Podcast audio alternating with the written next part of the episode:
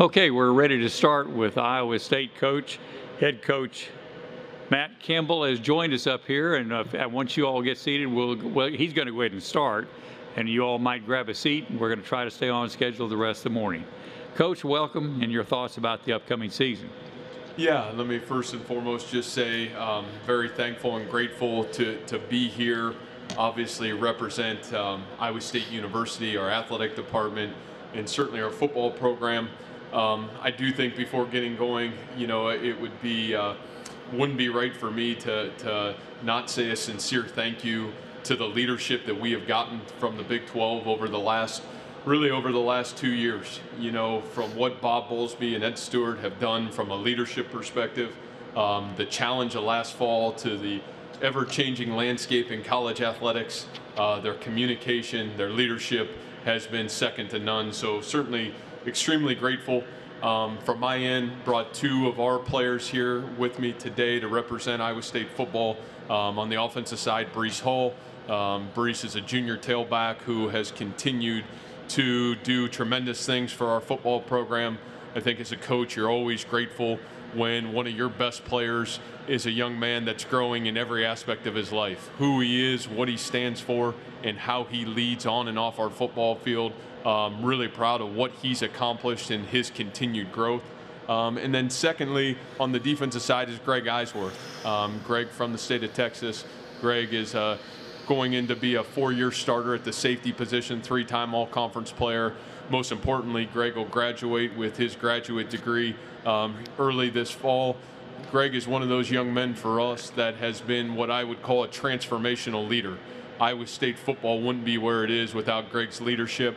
Um, he's been a transformer and really proud of everything that he stands for on and off the field. And so, you know, really from from my standpoint, over since the month of January, we've had 118 players in our program going through the off-season program.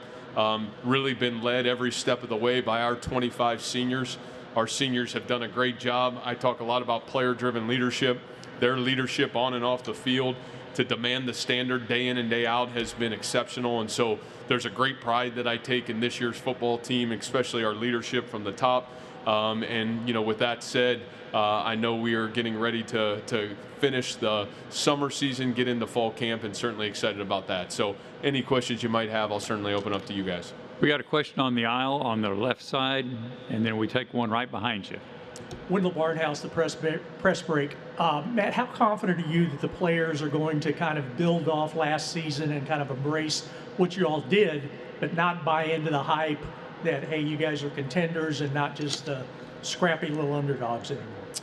Yeah, you know, I, I, don't know. I think that confidence is gained and earned through the offseason, right? And that confidence is gained and earned through the summer and through fall camp. And, you know, the, that's, that's really what football is, right? And um, I think sometimes we, we get lost in terms of college football. You're dealing with 18 to 22 year olds.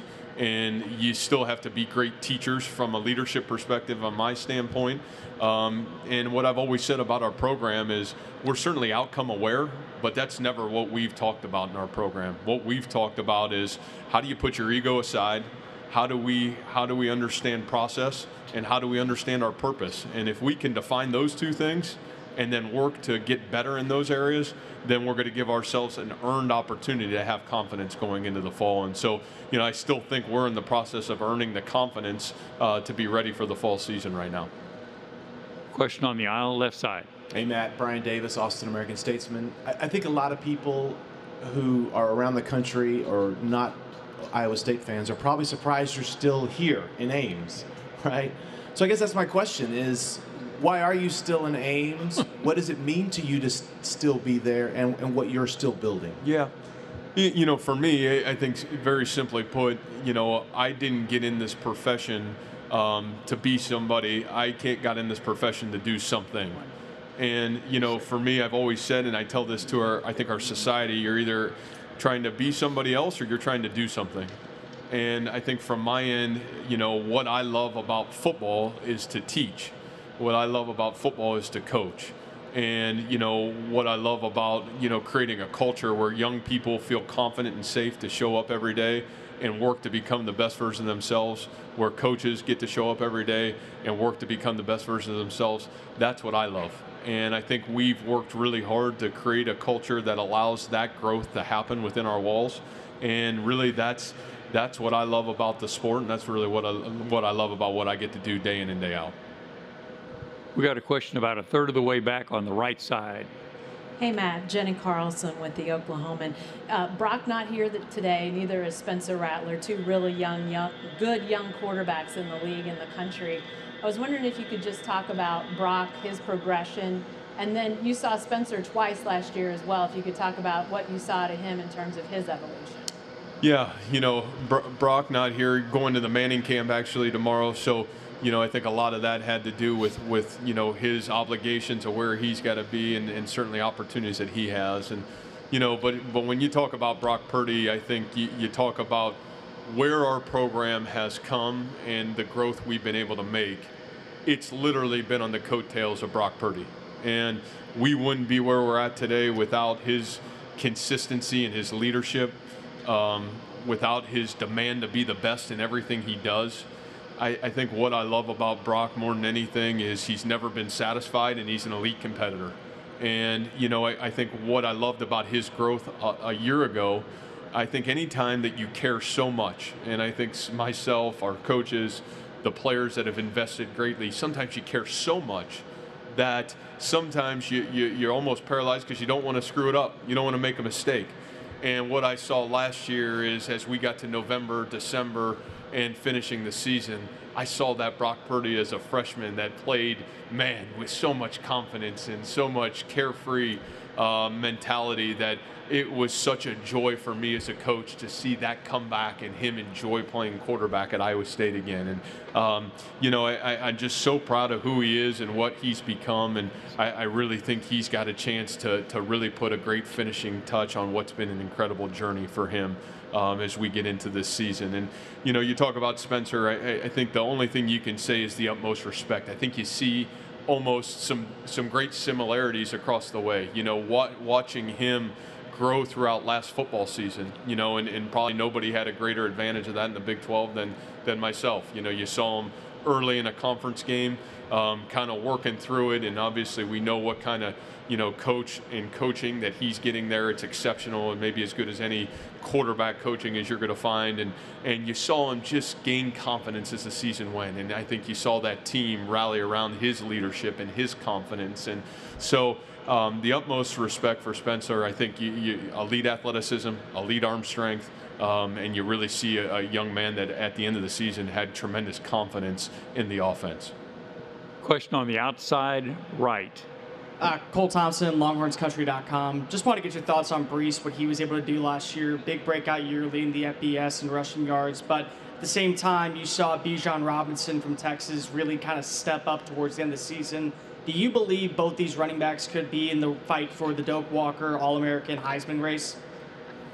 Yeah, you know, let me answer Breece first. You know, I think the Breece is is one of those young men in terms of our program that you got to remember was just a sophomore, and obviously those that that rushing stuff is all great, but that always happens because there's offensive linemen and tight ends that do a great job too, and that's certainly not taking anything away from Breece because Breece has been exceptional. Um, I think Breece is an incredible athlete. I've always said when your best talent and your best players have elite work ethic, you give your team a chance to be successful. And Breece has done that for us. You know, uh, when you talk about awards and you talk about some of those things for running backs or any players, I think those are probably great conversations for everybody else because, you know, I think all we're trying to do is, man, how do you get these guys to reach their full potential and become the best version of themselves they can be? And certainly Breece has done that for us. Now we'll take the outside right. Yeah, Matt Berry Tramel with the Oklahoman. Um, we last two or three years we've asked you questions like, how close are you guys to getting over the top? Did you answer that question last year, even though you didn't win on this field, but you went to the wire with Oklahoma, you beat them in Ames? Is it just a matter of doing it now that you've reached the level that you can win a Big 12 championship? Well, I, I think again, when you say part of your program is being outcome aware, right? Is you know part of being outcome aware is man, you you, you work so hard to become the best, and and you want to strain to be the best, and you know, I, I think what we what we understand is, you know, there's a unique way we have to do that names Iowa, and that's a little bit different. We got to we got to work week in and week out to be the best team we can be. And you know, I think as we've continued to grow and recruit, you know, our, our, our team approach to how we have to play the game offensively and defensively, and certainly in special teams, I think has grown with us. So um, you know, I think what we've done is we've certainly understand that there's a there's a pathway to become the best. Um, but right now, you know, you're, you're talking about an Oklahoma team and certainly some teams in this conference that have tremendous football teams and tremendous players, um, and, and, an Oklahoma team that certainly had a uh, tremendous amount of success. So uh, I think what we're learning is how we have to do it, and that part's been a real fun journey for us. Right here on the second row, stand up, please. Thank you. James to the Whitewright Sun. Coach, the Big 12 is unique in that you're guaranteed if you make it to the championship game, you're going to repeat against an opponent you've already played. Is there something that is what goes into preparing for facing a team that, like in your case, you guys already beaten Oklahoma and you have to play them a second time, that you have to approach the game and play a team, beat them just to get a chance to go on and play in the bowl? Yeah, you know, I, I, certainly think it's unique, I guess, in that regard. But I, I, think if we would go back to, you know, I played Division three football, and, and that happened a lot in the tournament setting in Division three athletics. Um, I think when you talk about high school athletics, you, you certainly have that same challenge usually um, as you're preparing to make a, a run for a championship. So I don't think it's unique to our sport, I guess is what I would say. And um, I, I, it's always challenging to play, a, especially what will be a really good team twice. And yet, uh, you know, it's part of the game and something that I think you're always trying to trying to find that balance of how much do you change it up to, you know, how much do you still want to be do what you do best. So, uh, unique challenge, obviously in the Big 12, but it's certainly not unique to football. Got a fourth row, just inside the line. Matt Ivan Maisel with On3.com. You mentioned 25 seniors. How many of those guys are back because they got a free year? And how big can you explain? I mean, we all know seniors are more important, but just the, that amount, what it means to the team. Yeah, you know we're we're fortunate. You know we've got we've got eight of those seniors for us that are that are coming back with that COVID rule. Um, you know, and, and to me, I, I, felt like every young man that I met with at the end of the season was, you know, everybody is in a different place. And, you know, for those seniors, it was certainly a chaotic start to the season for a lot of guys. I thought it, it kind of gave us some normalcy as we got into the season. But at the end of the year, you know, it, I think the conversation, two regards. Number one, um, you know, professionally from an athletic standpoint, was it in their best interest to leave? And number two, professionally from an academic standpoint, you got to remember some of these guys have tremendous degrees and they were ready to move on with life. A couple of our guys got married, a couple of our guys got got great job opportunities, and we're ready to seize those opportunities. And yet, what I think I'm probably most proud of is the young men that decided to come back very much in the same same area. They felt like there was a gap, there was somewhere that they could really improve and take advantage of this. And I think my ask as the coach is don't come back just to come back. Come back because you have something to prove. There's an area you can grow and get better. And I guess what I would tell you is, you know, we're in July now, and probably the, the most pride I take is the eight young men that have decided that decision to come back, maybe have made as much growth or more growth than any of the guys in our program, and that part's really exciting for me. Question on the left side, about halfway back.